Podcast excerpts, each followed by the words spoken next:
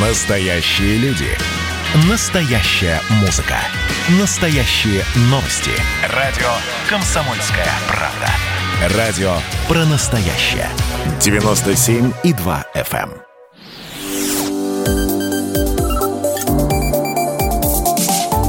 Что нового в союзное государство? Здравствуйте! В эфире программа «Что нового? Союзное государство». Я Михаил Антонов. И традиционно в завершении недели мы обсуждаем в прямом эфире с экспертами самые важные события, которые происходили в союзном государстве. И приходится начинать сегодняшний эфир с трагедии с э, чрезвычайного происшествия э, в Барановичах в Беларуси разбился военный самолет Як-130. Он выполнял учебно-тренировочный полет, и в ходе этого полета вдруг обнаружилась техническая неисправность. Э, у самолета который находился в воздухе, практически мгновенно друг за другом стали отказывать различные уровни системы управлений.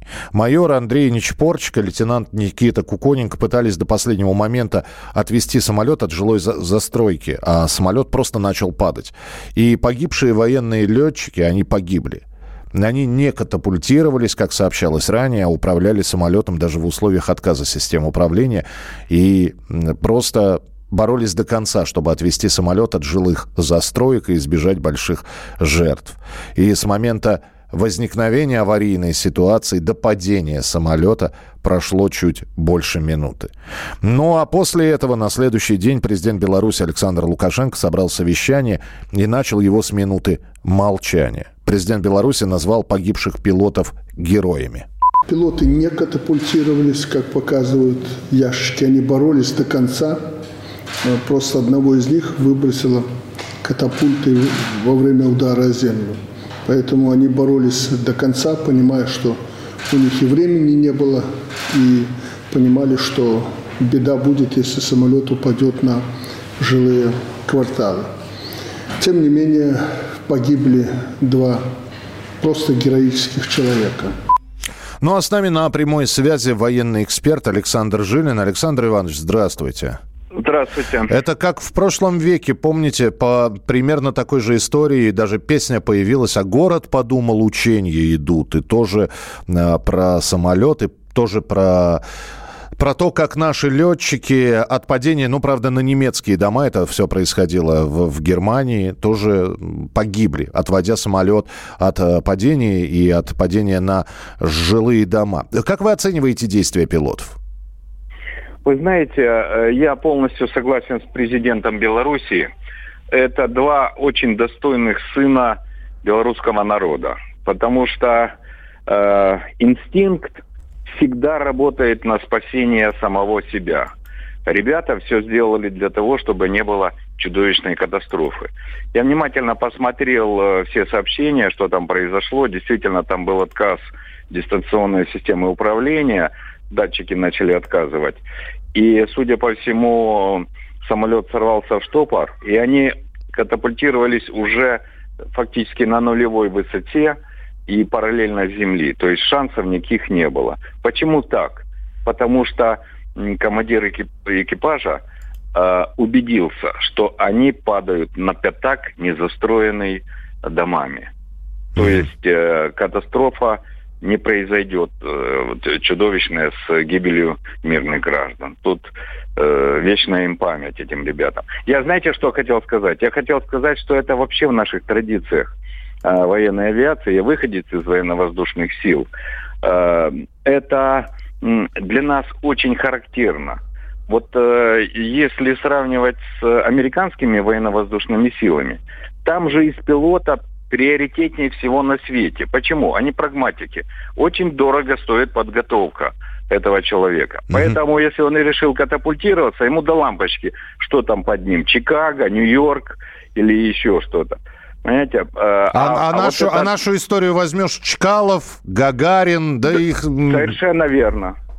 Их тысячи просто. Э, и, все, и все-таки, вот э, причины, версии причин катастроф, когда вдруг отказ моментальный происходит, это неправильная подготовка самолета к, к полету, это, возможно, климатические какие-то условия, ну, грубо говоря, разряд молнии попадает в самолет.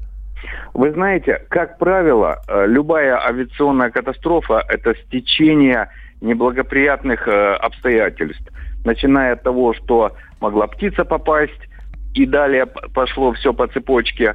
Э, мог отказать какой-то датчик в этой системе управления. Раньше в самолетах предыдущих поколений он управлялся через тяги или через тросы. Угу.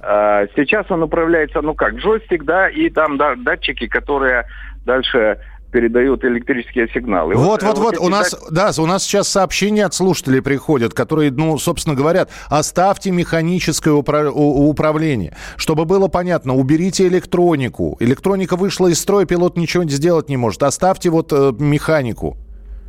Я, я полностью поддерживаю это. Знаете почему? Потому что даже при пожаре э, двигателя, при пожаре самолета, э, вот эти тяги э, помогали спасти иногда даже сам самолет. Я уж не говорю об экипаже. А датчик, ну он и есть датчик, а самолет, аппарат тяжелее воздуха, понимаете, он, это железяка, как, э, как, как не, не суди, как не говори. Поэтому э, всякое может быть. Я, знаете, что хотел подчеркнуть? Военно-воздушные силы Белоруссии находятся на очень высоком уровне. И я хотел бы э, сделать комплимент э, Верховному главнокомандующему Беларуси. Из всех союзных республик бывшего Советского Союза у белорусских летчиков самый высокий налет. А, а летчик считается безопасным, если он налетал 100 и более часов в год. Так вот, Беларусь э, поддерживает своих пилотов на, на таком э, высоком уровне. Спасибо большое, Александр Иванович. Светлая память пилотам, которые предотвратили, ну, сами погибли, но при этом предотвратили э, гибели других людей. И Александр Лукашенко попросил председателя КГБ установить мерзавцев и доложить о тех, кто выражал негатив в сторону пилотов после катастрофы в Барановичах в социальных сетях. А в Барановичах в самих после вот этого э, ЧП был отменен городской праздник, и по факту крушения самолета было возбуждено уголовное дело. А с нами на прямой связи был Александр Жилин, военный эксперт. И еще одно событие, которое сейчас активно обсуждается. На этой неделе стало известно, что Беларусь лишили права проведения этапа Кубка мира по биатлону. А, перенесли эти соревнования из Минска в Финляндию в связи с неспокойной политической ситуацией в Беларуси. С нами на прямой связи Дмитрий Васильев, двукратный олимпийский чемпион, президент Федерации биатлона Санкт-Петербурга. И как здесь, опять же, не, не поговорить про смешивание спорта и политики? Дмитрий Владимирович, здравствуйте. Здравствуйте. Ну, что скажете? Вот а, есть ли действительно, вот на ваш профессиональный взгляд, причины, аргументированные причины для такого переноса? А, ну, сейчас э, апеллировать к, к логике вообще не приходится, потому что мир э, давным-давно э, в моем представлении сошел с ума, но и прежде всего вот это сумасшествие, оно исходит, конечно, из, от наших западных, э, почему-то партнеров э, их называют, э, ну, они нам совсем никакие не партнеры, а просто, может быть, коллеги, потому что занимаемся одним и тем же делом. Вот. Э, и э, апеллировать к тому, к разуму и к здравому смыслу, ну, совершенно не приходится. Тем более, что Беларусь э, впрочем, как и Россия, всегда традиционно проводит э, великолепно э, спортивные мероприятия. Вот. И достаточно сказать, кстати говоря, что белорусы в прошлом году спасли э, Международный союз би э, биатлонистов и в самый последний момент э, решили значит, провести на своей территории чемпионат Европы. И вот, э, в общем-то, Международный союз биатлонистов так э, отблагодарил э, Беларусь. Ну, в общем, Э, с этим все понятно. Я даже более философски, наверное, отнесся бы к, к тому, что происходит. Э, это наши учителя, и нам пора давным-давно снять розовые очки и уже э, ну, в общем-то, никаких иллюзий не питать в адрес наших тех самых коллег. То есть вы, вы сейчас предвосхитили мой вопрос, каковы шансы, что пересмотрят это решение? Да нет, конечно, никаких шансов абсолютно нет.